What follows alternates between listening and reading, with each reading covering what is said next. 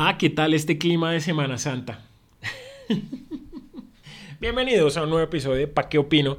Si igual no me van a hacer caso, yo soy su anfitrión, el mismísimo Juan Santiago. Transmitiendo en vivo desde nuestros estudios de Chapinero, de Twilight Zone. Sí, así es. Y hoy, hoy es un programa muy especial porque estoy, es el primer episodio que estoy transmitiendo en vivo por Instagram. Entonces, si están desocupados, no, pero ¿sabe qué? Qué estupidez, ¿para qué digo eso? Si queda grabado, pero después lo subo, entonces para cuando ya lo suba, pues no va a estar en vivo. ¡Eh, estúpido. Pero pues bueno. ¿Y qué más? No, pues arranquemos con esta farsa.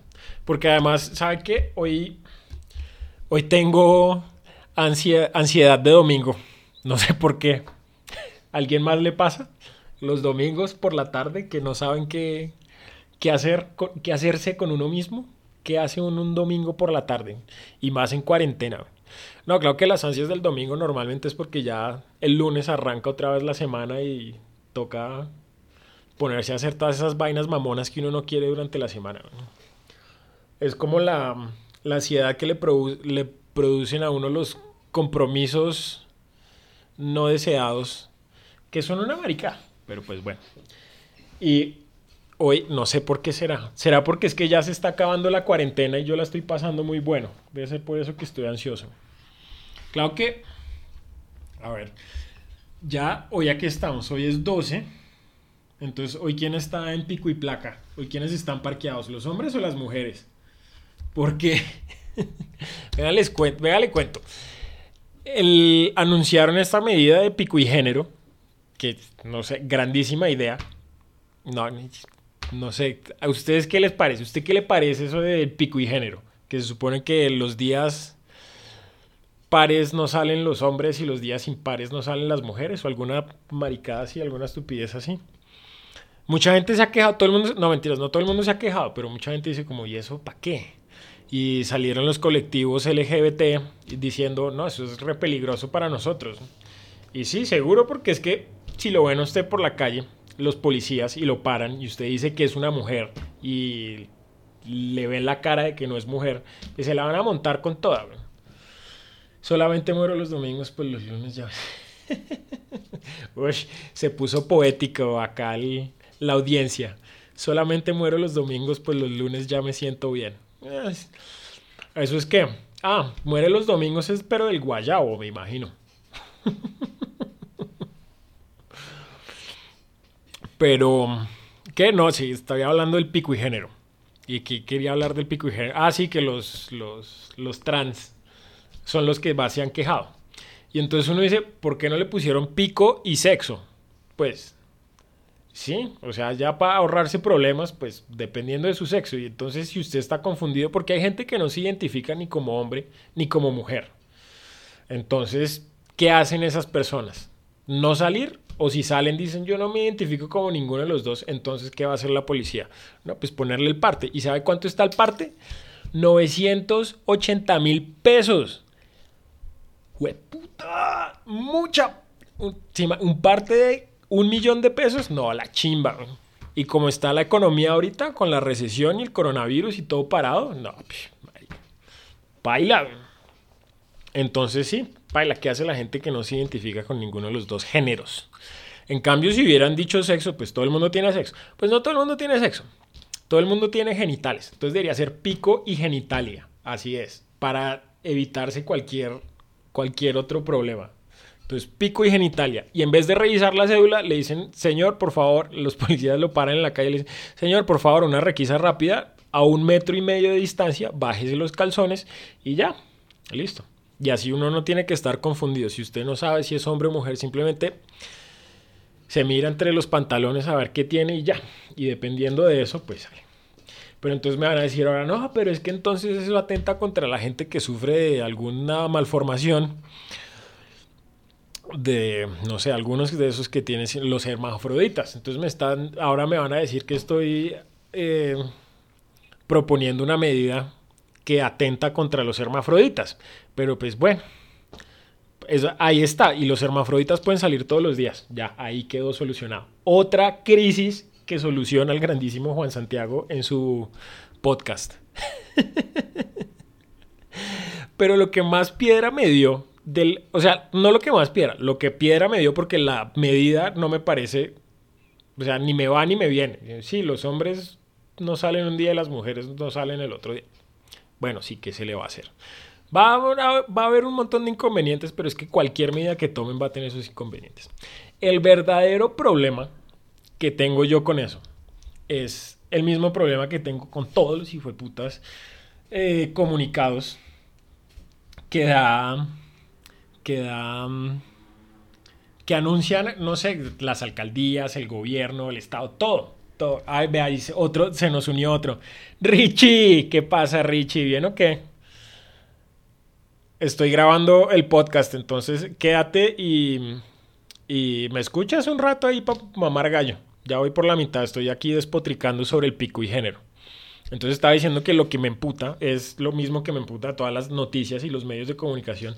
Que uno va a decir de este país, pero no, es de todos lados. Si no, pregúntele a alguien que, vive en Estados Unidos. Los medios de comunicación gringos son una plaga, son una pesadilla. O sea, están los medios de comunicación gringos igual que, igual que los de todo el mundo puta, no son capaces de desligar una noticia de la política. Y hoy estaba precisamente, cuando me senté a almorzar, se, mi mamá estaba viendo un, ¿qué? Una, una entre, no una entrevista, una charla que hicieron en vivo por Facebook Daniel Coronel y Daniel Samper. Y estaban hablando de eso, de por qué los dos manes renunciaron de, de semana, siendo que tenían, pues eran los dos columnistas más leídos de, de este país, creo yo. ¿Y por qué fue que renunciaron? Y decía como Daniel Coronel dijo, mire, yo renuncié realmente, bueno, yo, a mí me renunciaron porque, porque me puse a hablar, porque no me parecía bien la manera en que se estaba organizando y en que estaban y, y, que estaba funcionando la revista Semana, porque eran los accionistas y las directivas les estaban pidiendo rendición de cuentas a la parte editorial. Y claro, un accionista o, un, o una, no sé, los directivos eh, financieros, administrativos, todos esos tienen todo el derecho de pedirle la renuncia a un a alguien de la parte editorial, pero lo que no pueden hacer es cambiarle su cambiarle su columna, cambiarle las opiniones expresadas y las investigaciones que hacen. Entonces, ¿qué semana estaba haciendo eso? Y entonces, si así, si eso es aquí, bueno, eso es aquí. En Estados Unidos es peor porque es que las grandes cadenas de medios son controladas, son pura política, eso es puro lobbying. Y, ah, pero venga, yo no quiero ponerme a hablar de política porque quería, estaba hablando del pico y género. Está, ah, mire, se nos unió otra. Ivonne, que dice la Ibochis. Quédese aquí cinco minuticos. Quédese, estoy aquí, estoy grabando el programa. Y estoy ahorita despotricando sobre el pico y género. Entonces, es que no sé si se está oyendo bien. ¿Sí se está oyendo bien? Sí, yo creo que sí. Entonces estoy despotricando sobre el pico y género. Lo único que me molestó es la manera en que lo comunicaron. Porque la manera en que lo comunicaron fue, bueno, no fue, no sé, la manera en la que yo me enteré fue que alguien por allá dijeron, no, eso va a pico y género, aquí en, en el edificio. no, que va a haber pico y género, entonces que van a salir es por, bueno, eso. En fin, ustedes saben cómo fue. Entonces yo dije, ve, me voy a poner a buscar para enterarme bien cómo es la cosa. Y entonces puse en Google pico y género Bogotá y lo primero que apareció, lo primero que me apareció en Google fue una imagen de un tweet de la alcaldía mayor de Bogotá que decía lo siguiente. No les miento, es más, podría buscarlo ya mismo y mostrárselo. Espere que es que aquí tengo es que Susi Cortés por por sugerencia de uno de nuestros oyentes. Eh, espérese. aquí está, Pico y Género, Bogotá. Entonces, lo primero que me apareció fue el tweet, el tweet de la, de la Alcaldía Mayor de Bogotá. Espérese, espérese, deme 30 segundos. Ah, y entonces ya quitaron el berraco tweet, ya no aparece. Espérese, de pronto aquí aparece si pongo tweet. Estoy un poquito demorado porque... ¡Eh! ¡Agonía! ¿Qué dice la agonía? Bien, ok. Estoy aquí grabando el, podcast. Este es nuestro primer episodio en vivo. Entonces estoy, estoy despotricando sobre el pico y género para que cada vez que alguien se, se una al programa, entonces me toca hacer recapitulación. Pero entonces lo que estoy diciendo es que me, me emberraca la manera en que lo comunicaron, porque entonces me metí a internet, puse pico y género Bogotá, y lo primero que me apareció fue una imagen del tweet de la alcaldía mayor de Bogotá, donde decían pico y género en Bogotá. Y. Ay, pucha. Ya lo quitaron. Bueno, lo quitaron. Pero decía lo siguiente: decía pico y género en Bogotá. Hombres impares, mujeres pares. Ya, esa era toda la información que daba.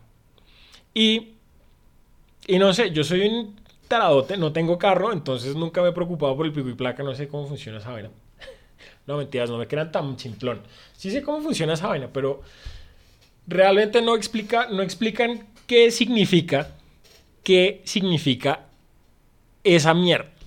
Porque dicen hombres, pares, que hombres impares, mujeres pares. ¿Qué puta significa eso? Alguien, por favor, de mi audiencia que me explique eso. ¿Qué, quiere decir eso? Porque no dan más información. No decían, ¿cómo así? ¿Los hombres se quedan en los días impares o salen en los días impares? ¿No? Es completamente rico. Entonces me puse a buscar en otro. Me puse a buscar y dije, bueno, no, en algún medio debe aparecer. Entonces apareció primero el tiempo. Y, y, yo no leo el tiempo porque esos manes son de la peor calaña que hay. Esos son de la calaña de Julito. Esos son, entonces yo esa gente ustedes saben que no va conmigo. Entonces me apareció aquí uno dice que as. As, que es un, eso es también, ese as de quién es, esos los mismos de Prisa, ¿no? De los dueños de la W y Caracol Radio y todos esos. Esos españoletes. Y aparecía esto se los voy a leer, si no, búsquenlo, porque me... Gran selecto grupo de oyentes, sí. Mis oyentes más fieles, por favor, díganle ya, comiencen a llamar a todo el mundo a decirles que se unan al podcast en vivo. Y entonces, vea, As, que se supone que debería ser un diario respetable, pone lo siguiente, porque es que me da, ah, me da piedra. Vean, les leo. Ah, bueno, a través del decreto, bla, bla, bla, puta, eso también me emputa. O sea, ¿por qué no dan la información pertinente de una vez? No, tienen que decir, antes no dicen como en qué tamaño de papel firmaron el decreto y con qué tinta. ¿No? Hue puta, qué piedra. Pero entonces, vea, le digo. La medida denominada pico y género prohíbe la circulación de hombres los días pares, ¿ok? Y la circulación de mujeres los días impares. Y tienen la audacia de explicarle a la gente cuáles son los días pares y cuáles son los días impares. Pares 0, 2, 4, 6 y 8. Impares 1, 3, 5, 7 y 9. Les faltaron el resto de los números pares y el resto de los números impares. O sea que si cuando llegue el 10 ya no. Ah, y como la medida arranca, arrancó fue el 11, pues ya estamos en 12. Y acá dijeron que hasta el 9. Entonces, si me para la policía, le echo la culpa esa ahí a los medios de comunicación. Entonces, prohíbe la circulación de hombres y mujeres para la adquisición de bienes de primera necesidad, alimentos, medicinas, así como para el desplazamiento a servicios bancarios y puntos de pago. Las personas transgénero circularán de acuerdo a su identidad. Por eso, y si no se identifica como negro, Pero no, espérese. Y acá dice excepciones del pico y género en Bogotá. Entre las excepciones están la prestación de servicios de salud, adquisición de bienes como alimentos, bebidas y medicamentos, desplazamiento a servicios bancarios, cuidado a niños o personas mayores de 70 años, personas con discapacidad y enfermos con tratamientos especiales que requieran asistencia del personal capacitado. ¿Entendieron? ¿Ven mi frustración? Esto va... Es que la manera en que escriben y redactan las noticias en los portales de internet va, va más allá de mis capacidades cognitivas y, y mi educación. Porque si la cogieron, o sea, prohíbe la circulación para la adquisición de bienes de primera necesidad, alimentos, medicinas, así como para el desplazamiento a servicios bancarios y puntos de pago.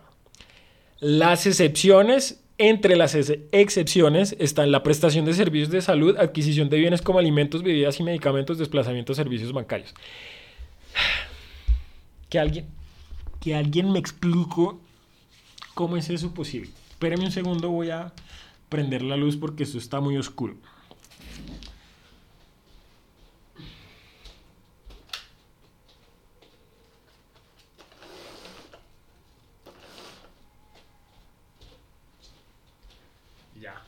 Espérese.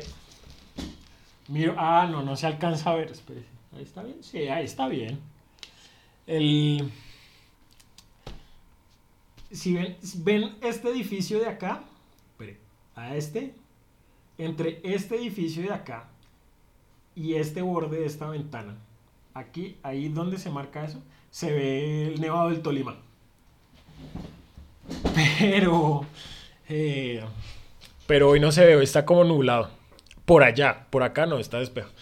Espérese, los oyentes queremos, extrañamos las notas de sexología. Uy, la columna de sexología.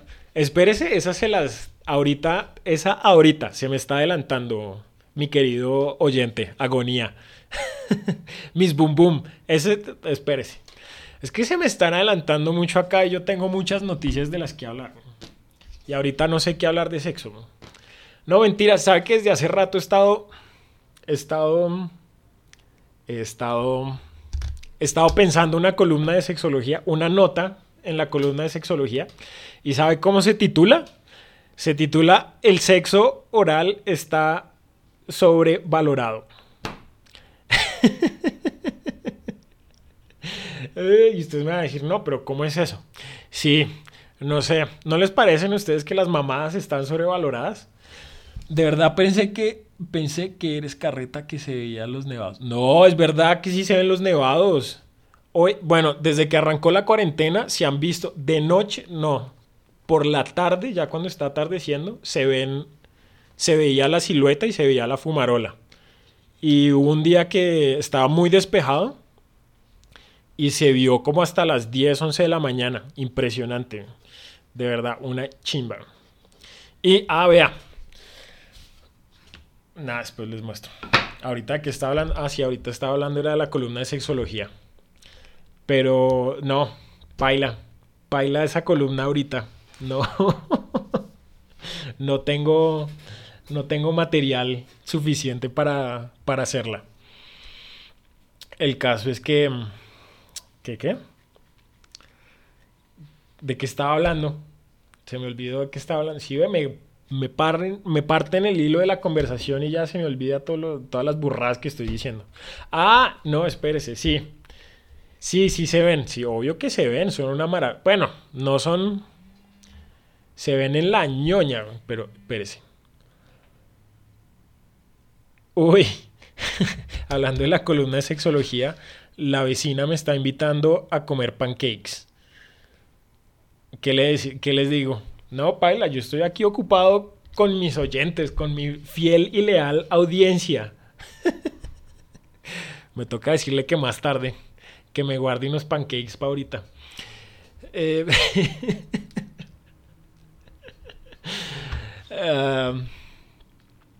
es que está. Ah, no, sí. Es que les voy a hacer una confesión. La verdad, los que me siguen en Instagram sabrán que yo publiqué ayer, bueno, Sí, ayer, sí fue ayer. Ayer dije que iba a grabar el programa en vivo ayer y, y lo comencé a grabar, pero bueno, no lo comencé a grabar, es que me cogió la noche ayer, entonces, anoche, entonces comencé a grabarlo muy tarde, pasaron como tres gatos y ninguno de los oyentes se quedó. Entonces, los oyentes, sí, estoy totalmente de acuerdo, mi audiencia es lo más importante que yo tengo en esta vida. Vea, ahí están mis tres oyentes. Ustedes son lo más importante en estos momentos. Tanto así que mandé a mi mamá a, a, ver una película con los audífonos de cancelación de ruido para que pudiera grabar esto. Y allá están echados Congo y Samba en el sofá. Cual, muy perezosos esos dos perros. Y mi mamá se estaba viendo. ¿Qué se estaba viendo? Ma, ma, ¿Cómo se llama la película que estabas viendo? B de Venganza. Se estaba viendo B de Venganza. Gran película, ¿se la han visto? Un virus, un virus que muy pertinente para la época. La historia que estamos viviendo. Es, es, es chistoso. Mano, véanse, si no se la han visto, obvio que se la han visto, vuélvansela a ver y van a ver que dicen como, "Jue puta, que no están tan, no están tan alejados de la realidad. No están tan alejados de la realidad. Eh, claro que bueno, ahorita estaban diciendo algo de unos médicos que el, el virus fue producido en un laboratorio y la patente la tienen. ¿Quién era el que tenía la patente? Había un man estaba diciendo que había encontrado la patente del coronavirus en... Ah, puta, ¿en qué empresa fue? Que la patente del coronavirus la tenía... Eh, puta, ¿dónde, ¿dónde fue? ¿Dónde fue eso? Ay, no me acuerdo. Pero mi mamá estaba oyendo ahí una charla de un médico de esos de... Que, es- que hace conspiraciones. Bueno, no que hace conspiraciones, pero el tipo estaba diciendo, mire, yo no, yo me crucé con que había un par de laboratorios que tienen la- las patentes del coronavirus y que entonces las que existen distintas cepas y que ahorita no se sabe si son dos cepas distintas las que están causando la epidemia o si es una. Ay, mano. Eso ya es muy exagerado. ¿O ustedes qué creen? ¿Qué creen? en la USA supuestamente. En la USA. Usted que no mentiras, los Estados Unidos sí podrían. No serían tan estu- No, los gringos no son tan. Todos sabemos que los gringos son irresponsables, pero no son tan irresponsables. O no serían tan brutos. Sería la. sería la conspiración más estúpida del planeta. O sea, ¿para qué putas quieren, querrían los gringos causar esa epidemia que ahorita los tiene re jodidos? Y jodió toda la. Bueno, no jodió toda la economía. Pero yo, como no sé de esos temas de política y economía, entonces no opino. O igual sí, podría opinar, pero igual ustedes no me van a hacer caso. Entonces, ¿para qué hablo de eso? Más bien voy a hablar de cosas que sí sé, de cosas que sí tengo muy claro en esta vida. Y es, espérese que lo hice, Ah, acá tengo, porque hoy les tenía preparado. Es que si ven, no me dejaron terminar. Les estaba contando que anoche iba a hacer el programa en vivo temprano. Dije, no, lo hago a las 8, que a esa hora todo el mundo ya debe estar como, si a esa hora es buena hora para grabar el programa en vivo. Y no, y me demoré, me, me, me, me embolataron por allá. Y entonces llegué y comencé a grabarlo a las 12 de la noche y no había nadie. El, el gobierno tiene las patentes de los coronavirus. Claro, pues debe haber 100.000 laboratorios con patentes de coronavirus. ¿Usted sabe cuántos tipos de coronavirus debe haber? Es un montón. Ya, es más, ya he hablado sobre eso en este podcast. ¿Verdad? ¿Sí o qué agonía?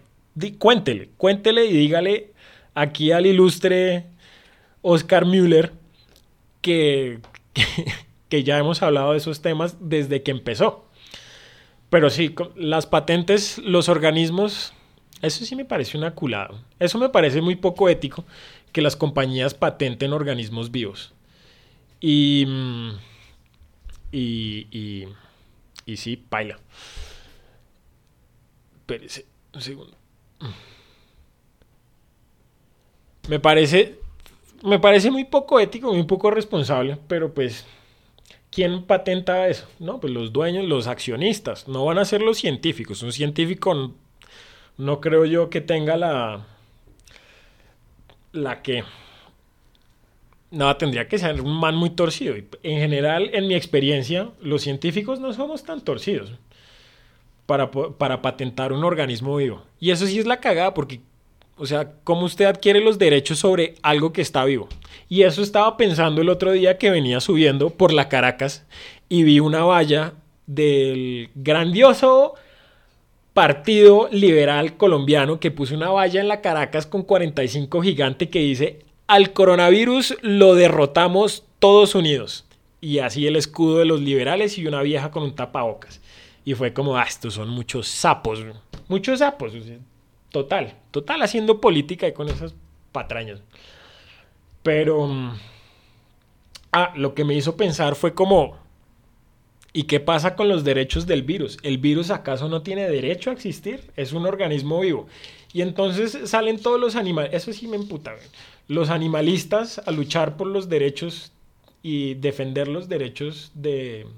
los animales, pero cuando uno le dice, ¿y qué pasa con los derechos de los virus, con los derechos de las bacterias, con las, los derechos de los protozoarios y demás eh, microbios y formas de vida? Pues, ¿qué pasa con eso, no? O sea, si uno defiende, si uno defiende la vida de un ser vivo, pues tendría que defender la vida de todos los seres vivos. Ah, ¿qué opinan? ¿Qué opinan ustedes de eso? Ya, maldito zancudo. Ahorita lo mato. Eso sí no tienen derecho a existir. El, uh, sí, ¿por qué no? Y entonces, bueno, y pensando en eso, al coronavirus lo detenemos todos. No, no, no hay nada que hacer. Son, es un fenómeno de la naturaleza que va a volver a pasar, va a volver a ocurrir. Van a salir más virus nuevos y mm, más bacterias. Ha pasado. Es que la gente también piensa que esta es la primera vez que pasa. ¿No? Y ya hablamos en el programa que esta no es la primera vez que pasa. No es la primera. Ha pasado muchas toda la historia, toda la vida y plagas ha habido toda la historia. Y va a haber más. Eh, pero me estoy desviando. Puta, si ven, si ven, no he podido llegar a la historia que he querido contar desde hace como 15 minutos. Pero el virus no es solo material genético. Sí, pero en pocas palabras, usted también es solo material genético.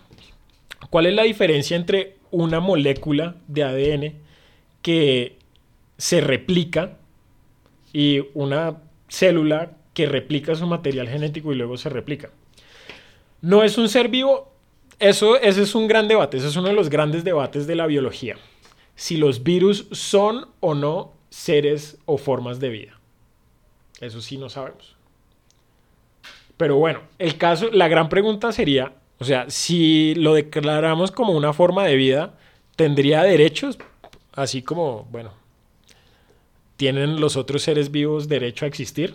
¿Ah? ¿Han pensado ustedes en eso? No. Pero, sí, ya me desvié de que, de que, de que era lo que quería hablar.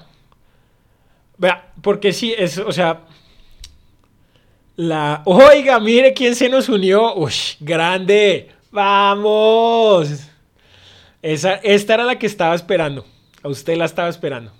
Una de mis más fieles oyentes, a quien le hicimos una entrevista en uno de nuestros episodios de ¿Pa qué opinamos? La grandiosa, infame Carolina Alfonso, bienvenida al programa en vivo. Qué alegría tenerte con nosotros. Por favor, cuéntale a todas tus amigas que nos sintonicen. Yo soy material genético y grasita. Sí, y el virus también. Eso era lo que les quería contar. O sea, ahorita estaban diciendo, o han circulado en internet muchos videos diciendo que el jabón destruye el virus. Ah, ¿Y, qué es lo que dicen en el video? Esto salió en un video de la puya del espectador que me dio piedra porque fue como, sí, les vamos a explicar cómo funciona. Y es como, no, así no funciona.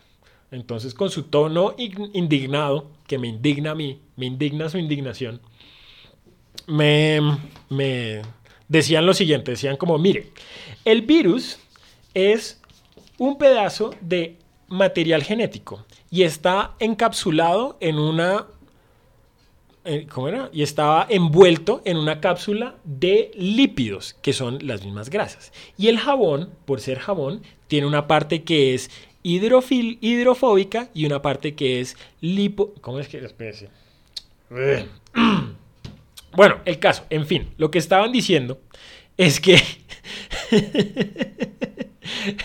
Julián es el mero virus. Sí, eso sí, nada, nada que hacer. La agonía, el virus de la agonía. Lo que le quería decir es que estaban diciendo que el jabón destruía el virus porque el virus está rodeado por, por una cápsula de lípidos, ¿sí? que son grasas, ácidos grasos, los lípidos. Que si ustedes vieron biología de bachillerato, o sea, si ustedes pasaron séptimo de eh, sí, séptimo, si cursaron el grado séptimo, saben que la célula está compuesta por una, por una bicapa lipídica.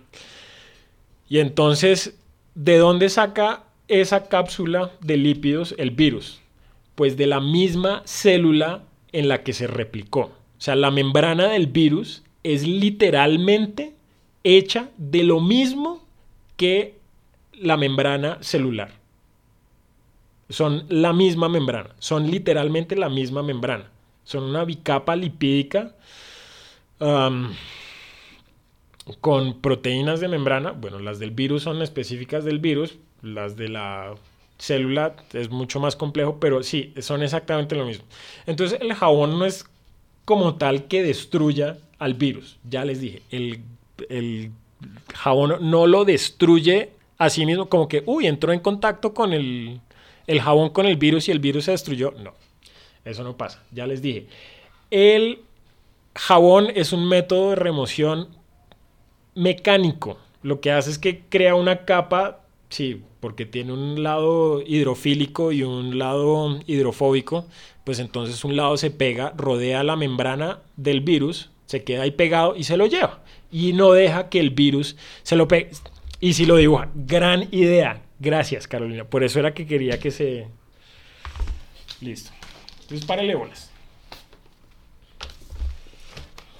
Aquí tengo el cuadro. ¿Quieren ver lo que he dibujado esta semana? Ese es el trabajo de esta semana con de anatomía. Pero espérese. Espérese que acá tengo una hojita.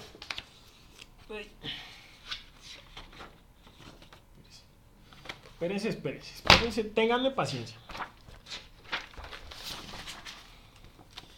Listo. Entonces, para el cuidado. Está esta. Ay, si se ve, no se ve, me toca con un marcador. Esperen. Ah, mira, acá tengo Chapi. Se me acomodo. Vean.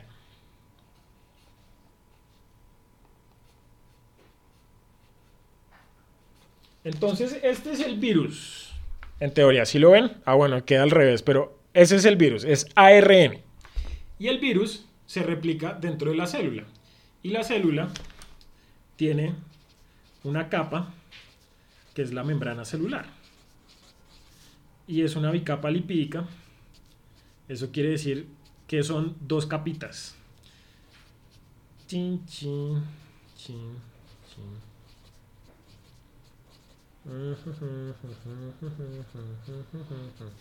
Entonces, esta es la membrana celular. Si ven la capita, vea, ahí está la capita. Esta es la membrana celular. Insane in the membrane. Entonces, cuando el virus ya se ha replicado dentro de la célula y dice tengo que salir, lo que hace es lo siguiente.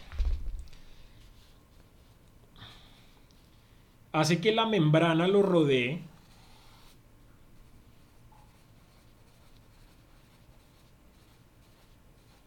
y hace que la membrana se rompa. ¿Listo? Entonces el virus queda, o la molécula de material genético queda rodeada por la membrana celular. Mejor dicho, queda con una membrana hecha de la membrana. Así. Ese es el virus. ¿Listo? Entonces, si usted dice que el jabón destruye el virus, pues estaría diciendo que el jabón le destruye a usted sus células, porque es exactamente la misma vaina. Pero lo que hace el jabón es lo siguiente.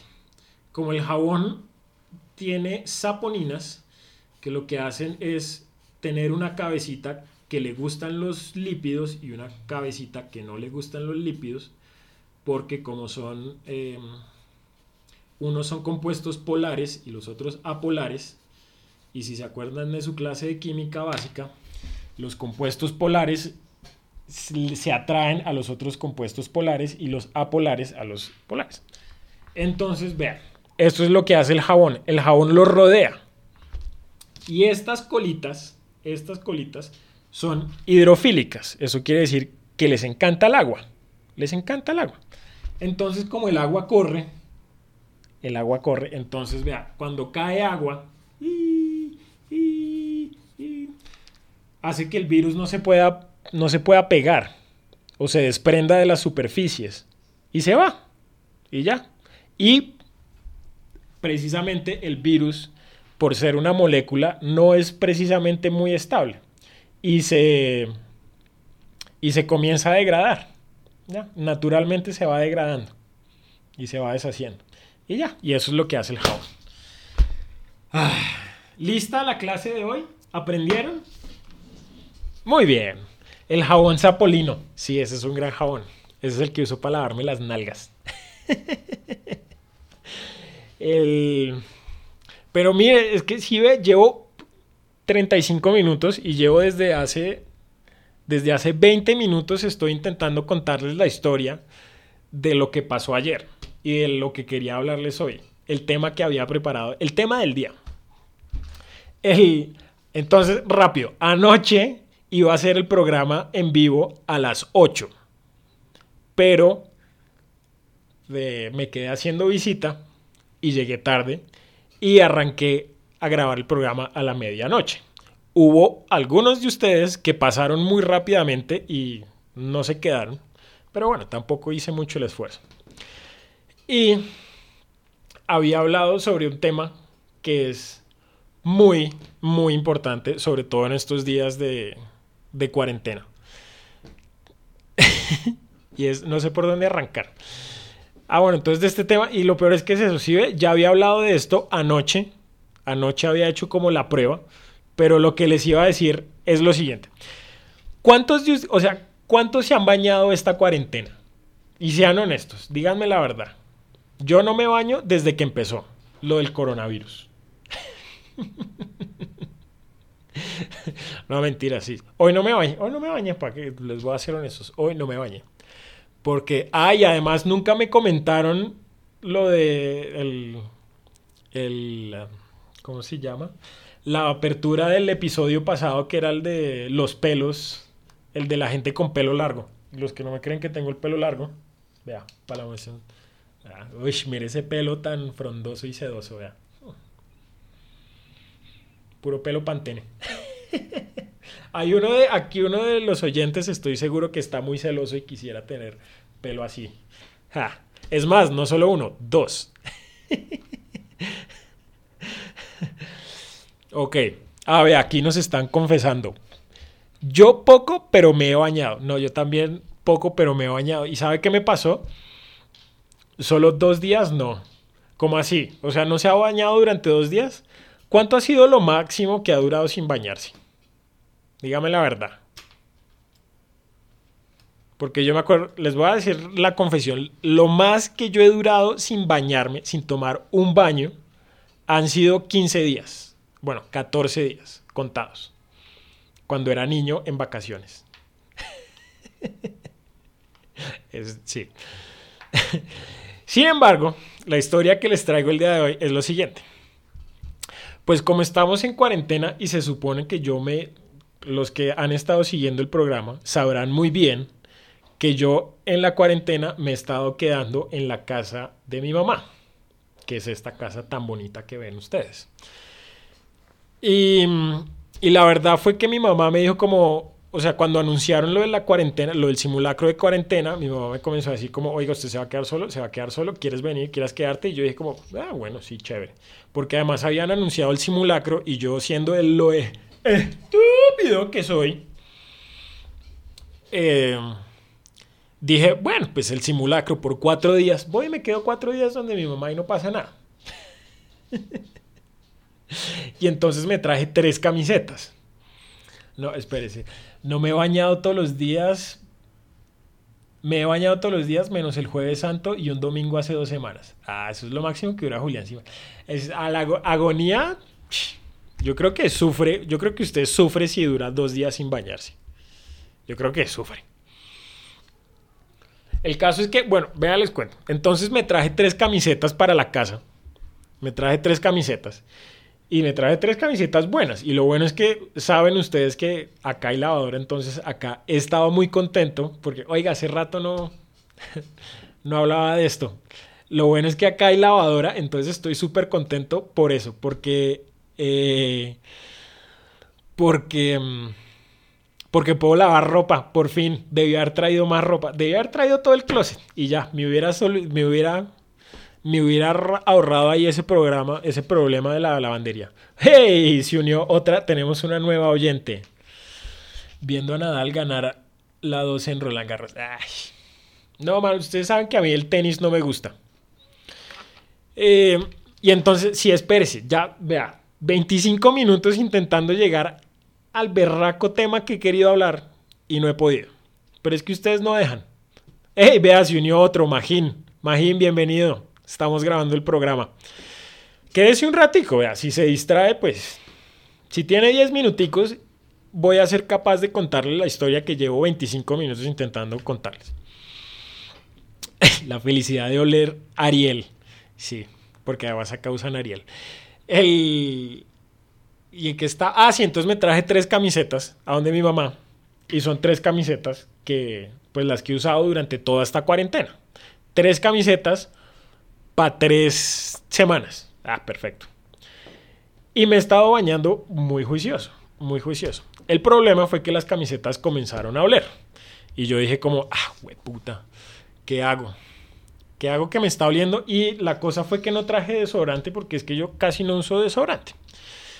Porque me parece que como están los tiempos y en estos tiempos de cambio hay que dejar de usar desodorante, man.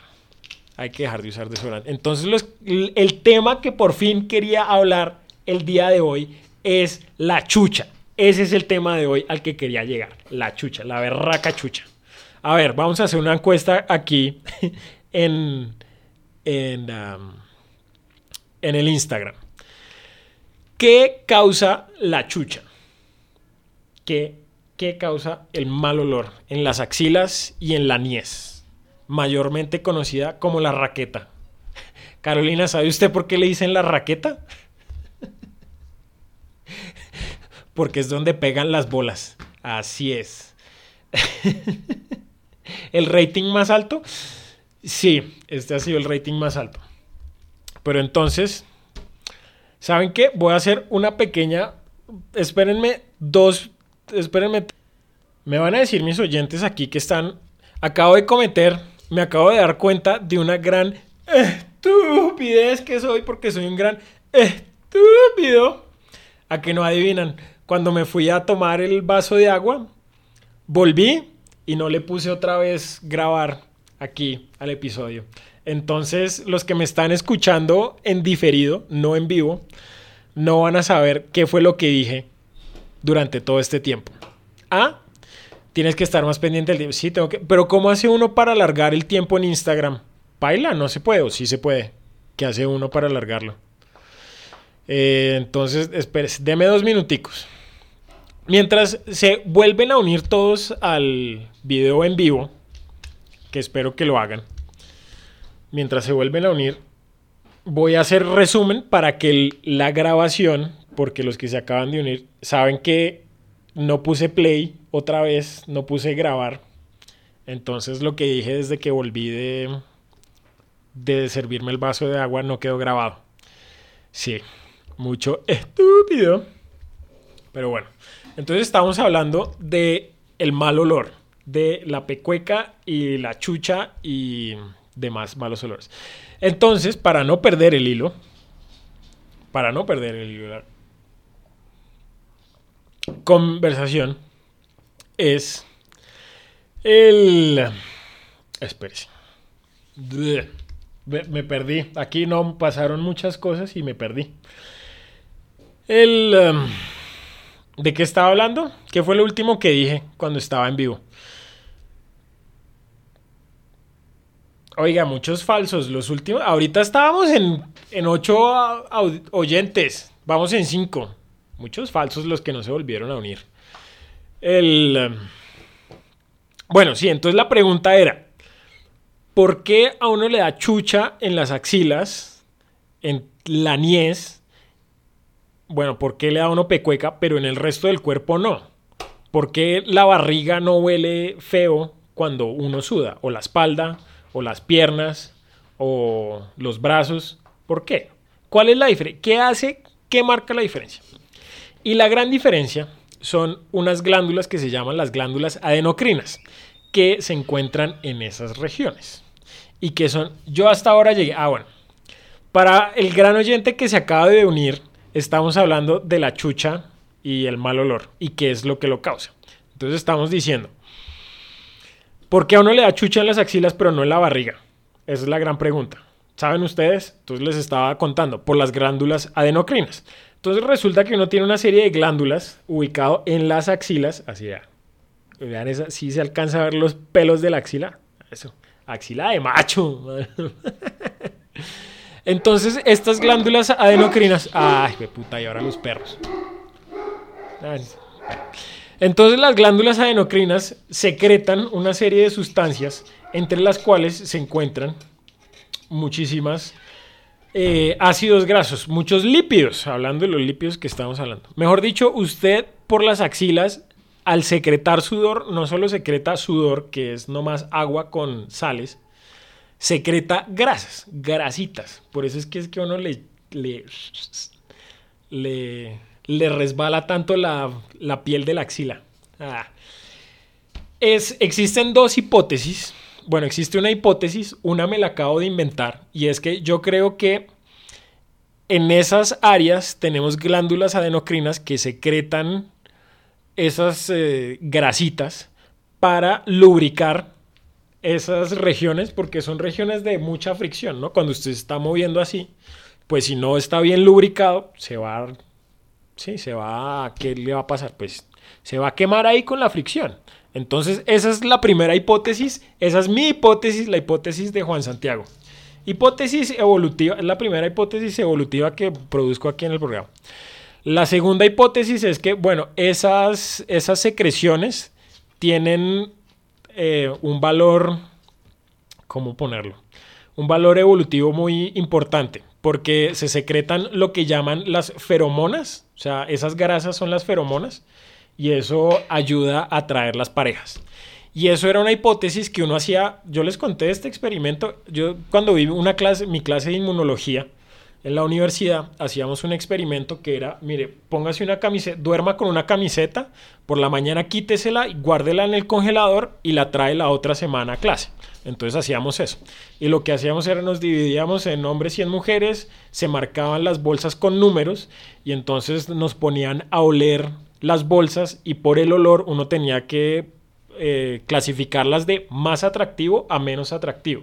Y la hipótesis era que era la siguiente, usted encuentra más atractivas a las personas que tengan un sistema inmunológico complementario al suyo. Y por complementario me refiero a un sistema inmune que sea mucho, muy diferente al suyo. Ese es tremendo experimento, ¿no cree?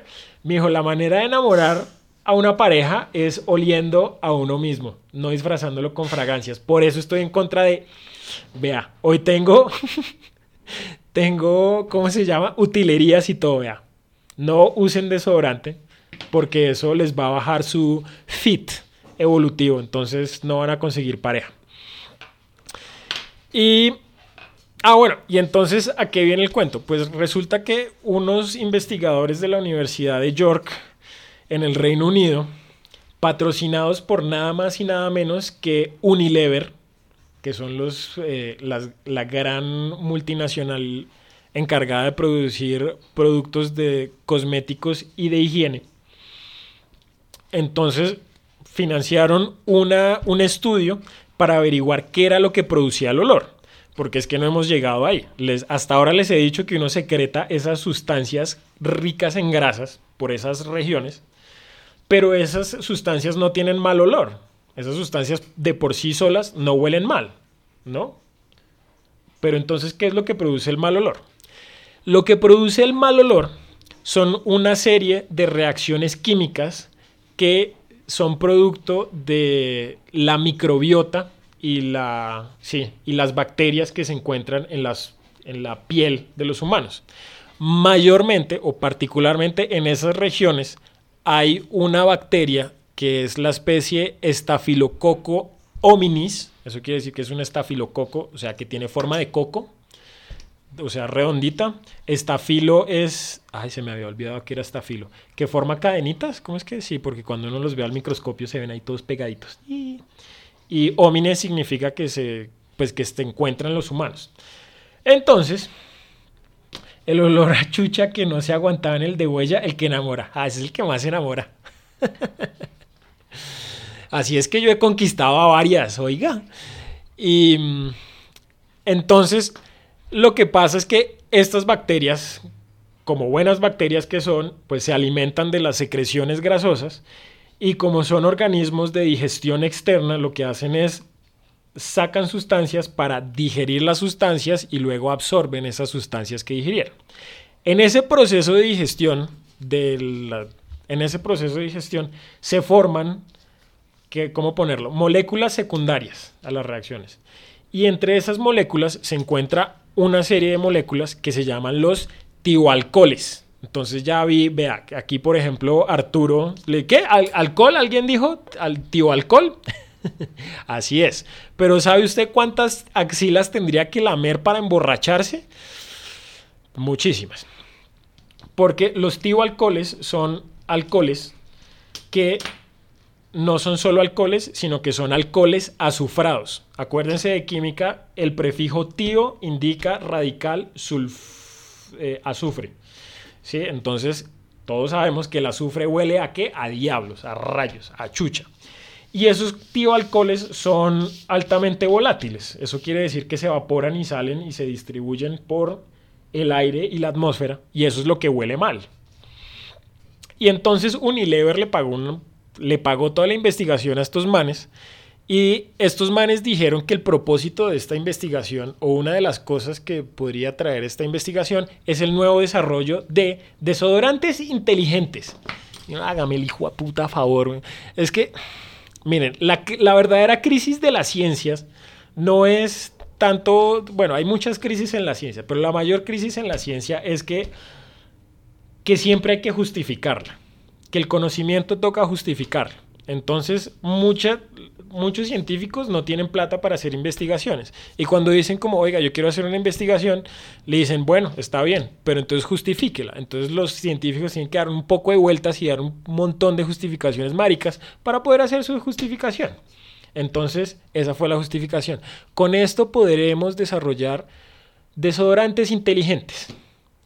Y ¿saben qué es lo triste? Lo triste es que ya existe un desodorante inteligente, el desodorante más inteligente de todos. Y es el desodorante que yo estoy usando desde hace, desde hace tiempo. Y es el que, mm, vea, mejor desodorante de todos. A ver quién, a que no me adivinan cuál es. Porque, miren, aquí este desodorante, se han puesto ustedes a leer las, las, las. Los ingredientes que trae un desodorante. Mire, vaya ya al baño, vayan ya al baño, saquen el desodorante y miren los ingredientes que tienen. Uy, medio, así es.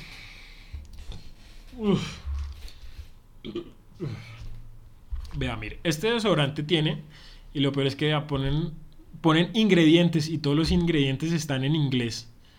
Oiga, no hay una ley que dice que todos los cosméticos deben tener los ingredientes en el idioma que es.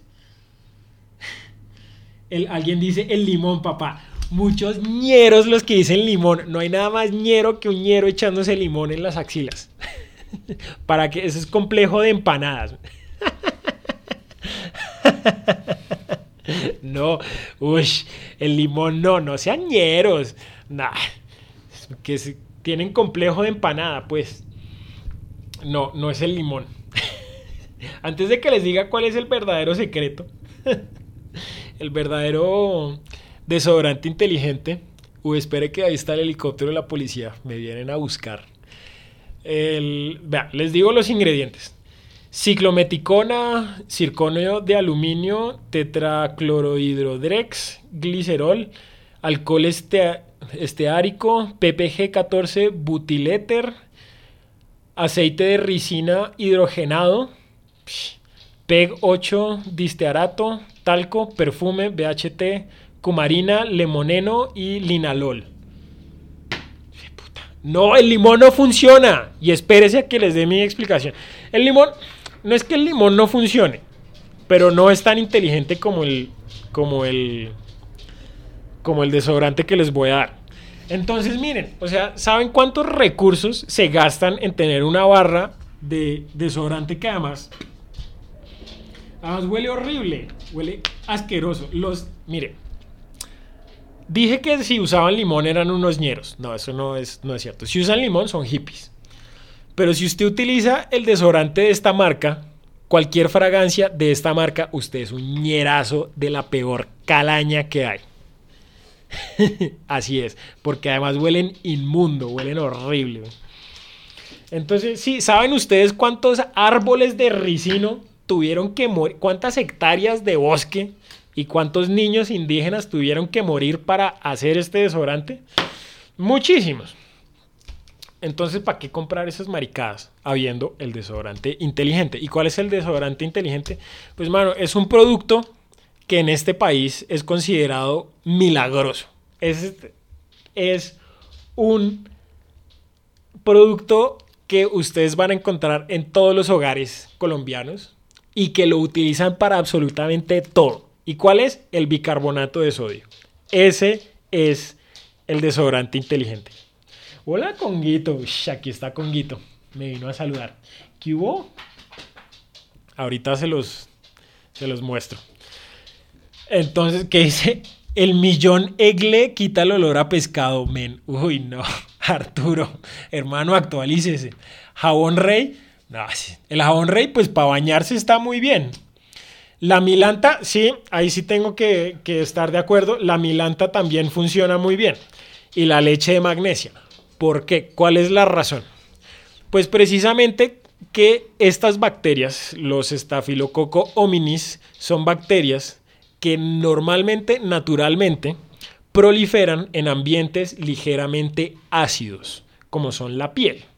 ¿No? Entonces, si usted le echa ácido al ácido, pues bueno, puede que con el limón lo acidifique un poco y no proliferen tanto las bacterias. Pero tanto la leche de magnesia como el bicarbonato de sodio son sustancias que tienen un pH básico. ¿Listo? Entonces, en estos ambientes no pueden proliferar las bacterias. Y ahí está. Ese es el desodorante inteligente. Ese es el desodorante. Ya, todo eso. Y no tuvieron que invertir millones para poder encontrar su desodorante inteligente. Bañarse. Sí, pues bañarse funciona muy bien. Y entonces ustedes me van a decir, seguro me van a decir como, oiga, pero el bicarbonato eso es como una sal, eso es un polvo ahí que no se pega. Hombre, no sea bruto, no sea, no sea tan básico. Lo que usted tiene que hacer para que sea realmente inteligente es coger un frasquito, un frasquito, por ejemplo, un frasco de mermelada. Un frasco, claro que es que la mermelada ya no viene en frascos. Puede ir a donde su abuela y robarle un, un vaso de esos que eran de mermelada. Y lo que hacen es echan el bicarbonato y le van echando agua de a poquitos y lo van revolviendo y eso queda como una pasta. Y ya, y luego se echan la pasta y van a ver que funciona a las mil maravillas. Funciona a las mil maravillas porque la manera en que funcionan estos desodorantes, por ejemplo, pero como me... Hombre, no le acabo de explicar cómo se unta el bicarbonato. Ya le dije, lo echa en un frasco. O sea, si quiere hacer todo el bicarbonato de una vez, que además puta, ¿cuánto cuesta una bolsa de bicarbonato? Mamá, ¿cuánto cuesta, cuánto te costó la bolsa de bicarbonato que tienes ahí en la nevera? Dos mil pesos. Sí. Dos mil pesos. Y es una bolsa a la berraca. Entonces, vean, Me dura un año mínimo. sí, lo que hace es echa el bicarbonato, por ejemplo, en un frasco y le va echando agua de a poquitos y lo va revolviendo y eso se vuelve una pasta. Y ya, y luego le mete el dedito y se lo unta. O es más, lo que puede hacer es se echa un poquito de bicarbonato en la mano, se moja la otra mano, lo frota y ya, y se lo unta y espera que se seque. Eso queda como, queda ahí como una arenita y ya, y eso, esa arenita se cae, pero ya no, no le vuelve a dar chúcharo. ¿Y rinde? ¡Ay, viejo! ¿Rinde? Le aseguro que rinde más que este. Rinde muchísimo. Y además, vea, ese es, por eso digo que el bicarbonato es, es el desodorante inteligente, porque lo puede utilizar para de todo. Vea, si se le acaba la crema de dientes, que es exactamente el mismo problema de la chucha, lo que le causa el mal olor en la jeta, en el hocico, es eh, la proliferación de bacterias metanógenas y eso es lo que, y también lo mismo. Entonces usted se lo puede lavar la boca con bicarbonato en vez de crema de dientes. Si se le acaba, no estoy diciendo que... No, porque la crema de dientes sí está bien. No como este desodorante. Mm, ah, les estaba diciendo, la manera en que funcionan muchos de estos desodorantes lo que hacen es inactivar las glándulas adenocrinas o cerrar los poros y entonces no deja que usted sude. Y eso pues tampoco es tan, tan bueno, pues creo que no sea tan saludable. No me voy a atrever a decir que sea una que tenga sustancias cancerígenas, pero pues, bueno, quién sabe.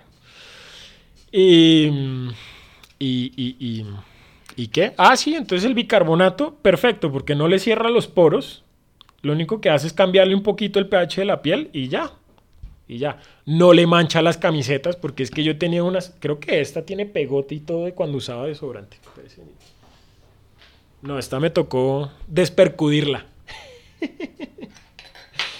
y no está bien la crema de dientes por el flúor. No, eso es mentira. El flúor no. No. No, no, pasa nada. Que tenga flúor o no, eso no. Eh, El flúor es muy bueno. El flúor ayuda es precisamente a matar las bacterias que, que causan el mal olor.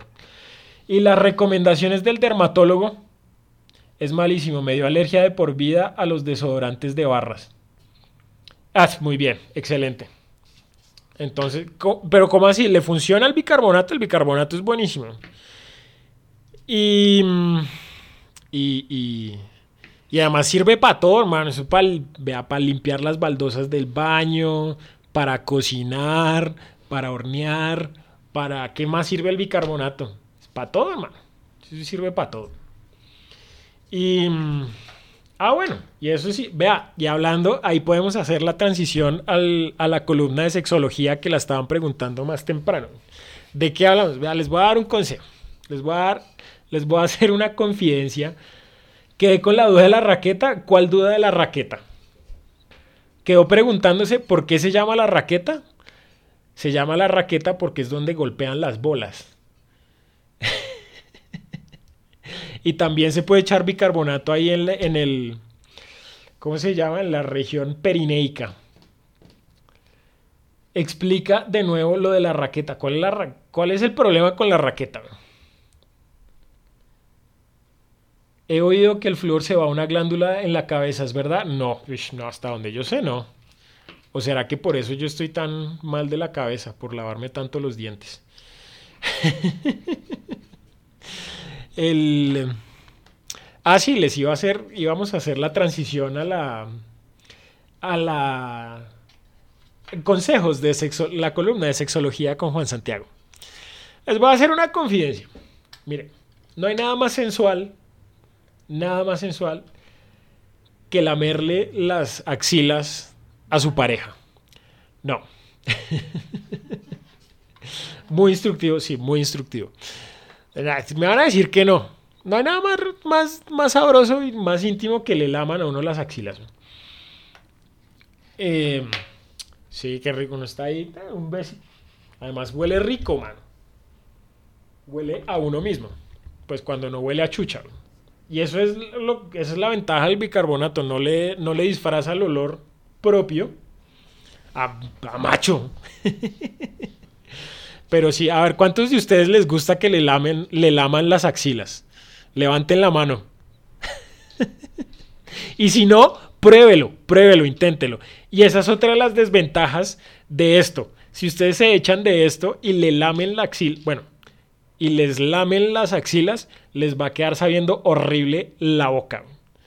Hagan la prueba. Después de bañarse, díganle a, díganle ahí con quienes estén arrunchando en la cuarentena que, que les haga ahí un ratico sabroso, pues ¿por qué no?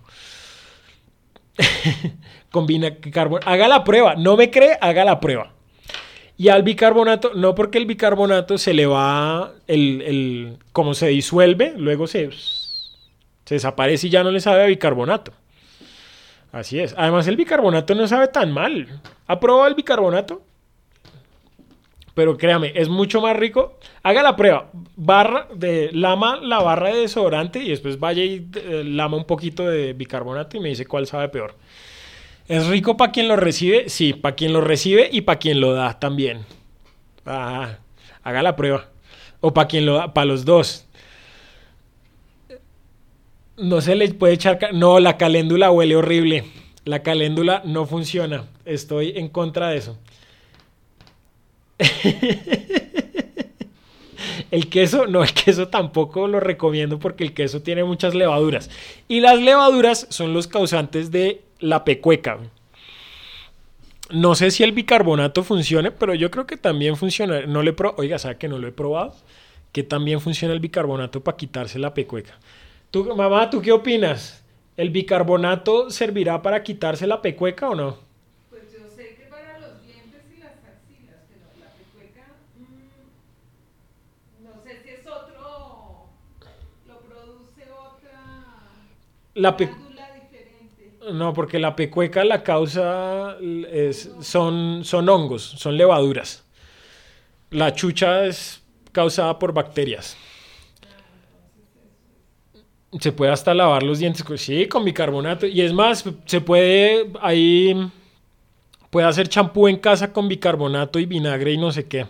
Sé que eh, mi hermano cuando vivía en Francia, en la casa donde vivía, los, bueno, toda la gente, que, las compañeras de, casa, ellas hacían el champú y lo hacían con bicarbonato y, y, y vinagre y les quedaba una chimba, le dejaban el pelo una berraquera. Para el virus, el bicarbonato para el virus, no creo. Eso sí, hasta allá no creo que sea tan milagroso. Pero quién sabe, hasta de pronto. Y... mm, y, y se puede, mano, me van a agradecer cuando se cambien al bicarbonatidismo y dejen de usar estos desodorantes, porque además son re caros, marica. ¿Cuánto cuesta una de estas vainas? ¿Como 13 mil pesos? No, marica. 13 mil pesos para qué? Pa- no. Para que después no le puedan lamer a uno las axilas sabroso, no. Nah. Y está, oiga, y estábamos hablando de eso y no, y no, no progresamos ahí con la columna.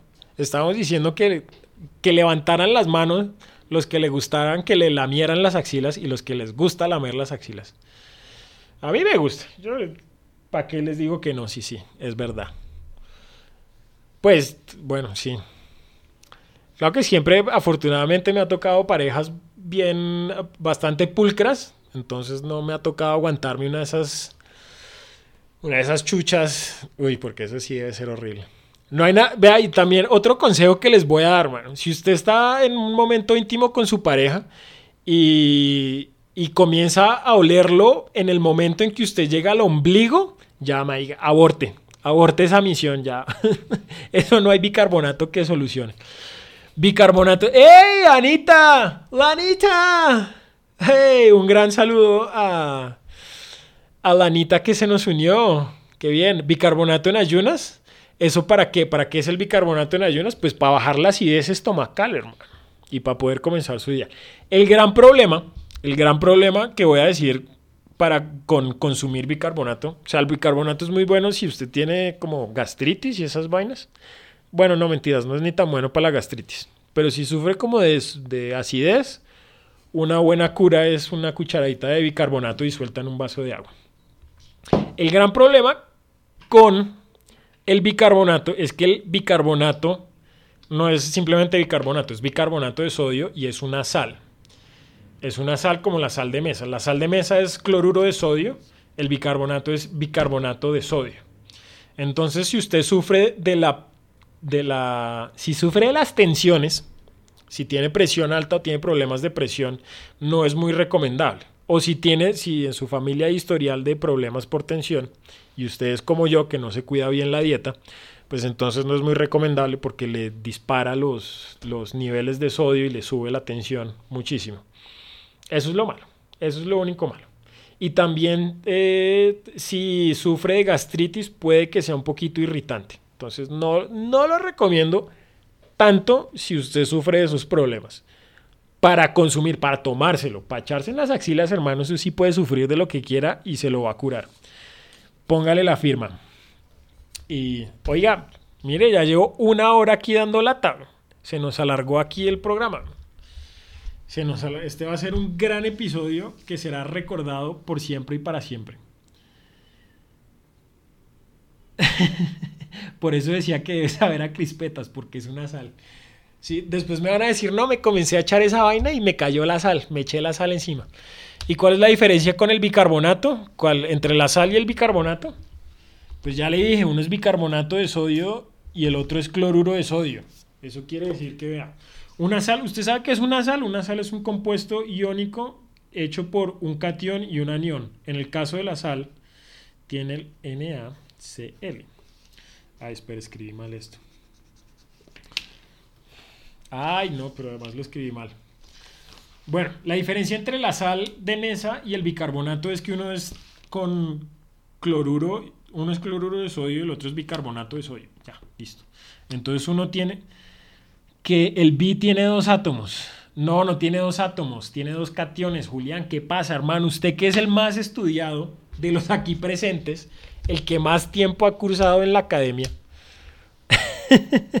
Me va a decir que tiene dos átomos. Para el anión, eso es muy bien. El bicarbonato, espere, ¿cuál es que es el anión? No, el anión es el positivo y el cation es el negativo. ¿Sí? ¿Sí es así? Hágame el favor y sacan ya sus libros de química y me dicen cuál es el cation y cuál es el anión, porque yo no me acuerdo. El. No, espere. El anión. El No, el cation es el, es el positivo y el anión es el negativo. Y el bicarbonato es porque tiene dos iones. ¡Hey, Alvarito! Se nos acaba de unir el grandísimo Álvaro Forero en vivo desde tierras teutonas. ¿Sí o qué, Alvarito? ¿Cómo está todo por allá, la cuarentena y eso? ¿Pasándola bien o qué?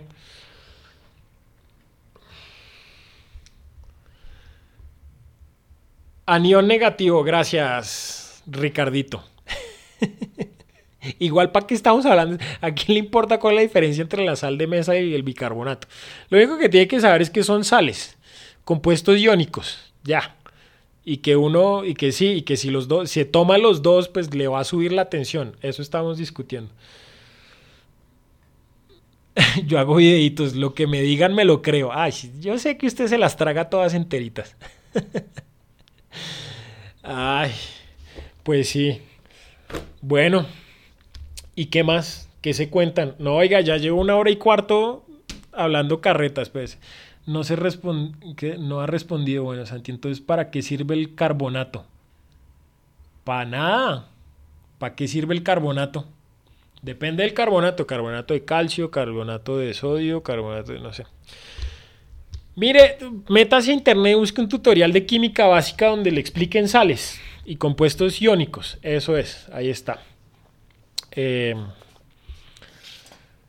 eh, ¿Qué más? Ah, miren, les muestro, les voy a mostrar que no sé si habían escuchado, pero les había dicho que estaba haciendo grabados en madera. No, si no se alcanza a ver un cara. Vea, ahí se ve más o menos el sello y esta es la impresión que queda. ¿Sí se ve? ¿Sí se ve? Ahí se ve. Entonces estos los voy a estar enmarcando y los voy a estar subastando o vendiendo. Entonces, si les interesa, voy a subir unas foticos ahí al Instagram luego más tarde para que me apoyen, hermano, porque es que aquí uno, miren, todos viendo y ninguno es capaz de donar un solo hijo de madre pesos, pero no mentiras, lo más importante es que vinieron, nos escucharon, nos oyeron, nos siguieron, nos divertimos, fue una experiencia tremendamente enriquecedora para todos, todos aprendimos, crecimos como personas. Y para los que llegaron tarde, mire, como siempre, como siempre, Jairo llegando al final, ya cuando estamos terminando. Y preguntando, uy, ¿qué está, ¿Qué está pasando? Eh, no, no se ve tanto. Espérese, déjeme ver si tengo otro, otro que se vea más. De pronto este se ve más. Sí, vea, este se ve más. Este se ve más bonito. Es un grabado de... Ahí se ve, ahí se tiene que estar viendo bien. Sí, es una sombra porque es un grabado. Em, ya se acabó, ¿quieren seguir? pero entonces me va a tocar dividir este episodio en dos partes. Y no sé qué más, qué más quieren que hable. Oiga, qué cosas. Porque es que ya llevo una hora, una hora y cuarto diciendo burradas y acá entreteniéndolos.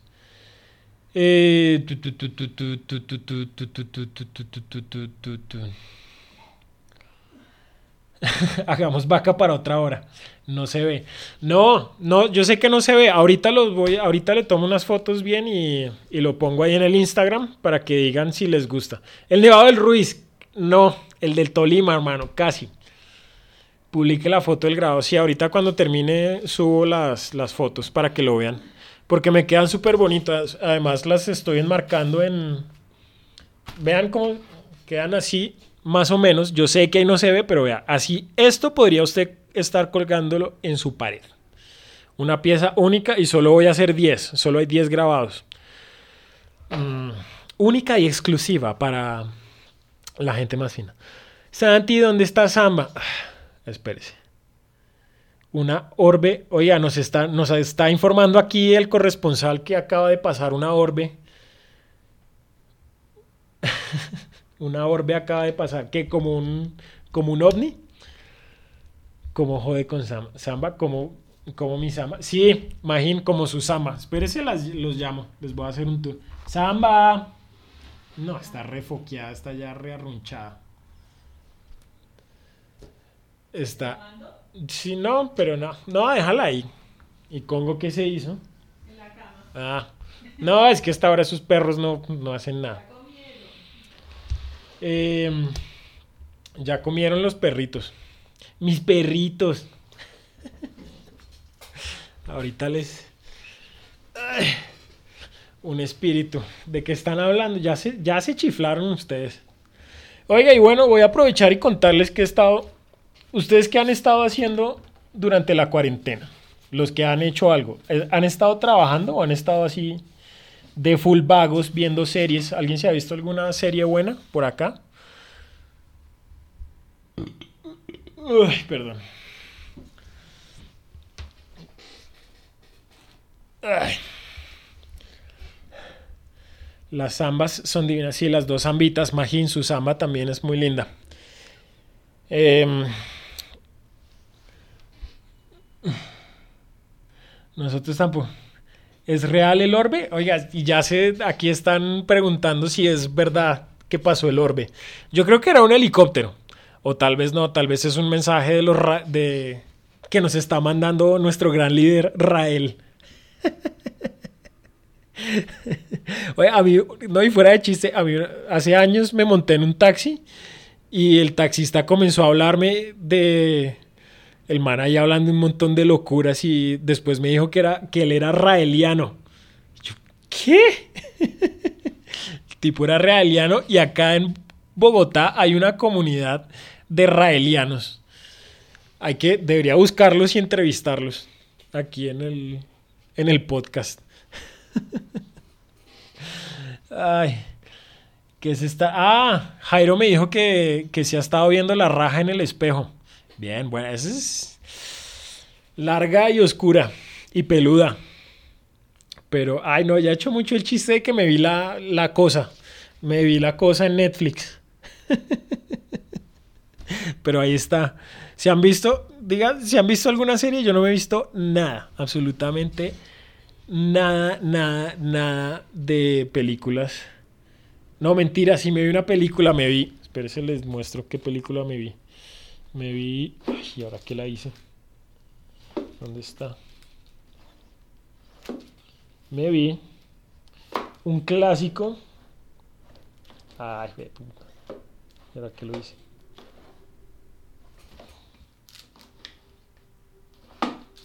Me vi un gran clásico del cine que es. Oiga, ¿dónde lo puse?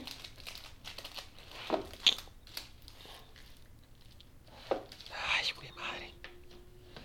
A ver, acá está. No, no es este. Aquí hice la película que me vi el otro día. Bueno, no la encontré. Pero me vi. Me vi. Me vi, se la recomiendo mucho. Se llama. ¿Quién le tiene ¿Quién le tiene miedo a Virginia Woolf? Muy buena, clásico de 1968 con Elizabeth Taylor. Gran película. Y ya, y el resto, diga, no me he visto ninguna película porque he estado muy ocupado con mis estudios de anatomía y de la cabeza humana. Por ejemplo, acá tengo, si ven esa cabeza humana, eso la he estado dibujando yo. Ese cuadro de acá que ven ustedes en azul, ese lo pinté cuando comenzó la cuarentena. Si les interesa adquirirlo, me pueden eh, pedir comisión o algo. Película coreana, Burning, ¿qué tal? ¿Buena? ¿Si estuvo buena? Imagino, tienes. No. Eh, pero sí, muchachos, lo siento, hasta acá me dio la, la verborrea. hasta aquí me dio, ya no. Creo que no tengo para más. Pero de verdad, uy, repítase Zulander. Gracias, gran sugerencia porque es una de mis películas favoritas. Zulander. Juliander ataca, pero la primera, la dos es muy mala. ¿Quién es el del cuadro? ¿Cómo que quién es? ¿No, no se parece? Era yo cuando, cuando era joven.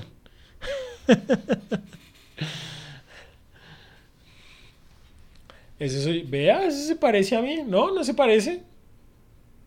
Soy yo con cara de susto. Cuando era joven.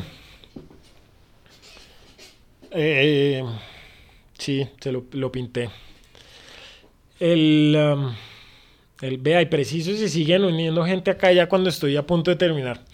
Pero entonces, oiga, sí, qué alegría que se, que se juntaron a, a aquí al podcast. Ya saben, pueden escucharlo en Anchor o no en Anchor, en Spotify lo encuentran. ¿Para qué opino? Igual no me van a hacer caso. Fue muy divertido tenerlos a todos. Creo que voy a hacerlo más a menudo. O voy a volver a hacerlo. Antes de que termine la cuarentena, voy a volver a hacer un episodio en vivo.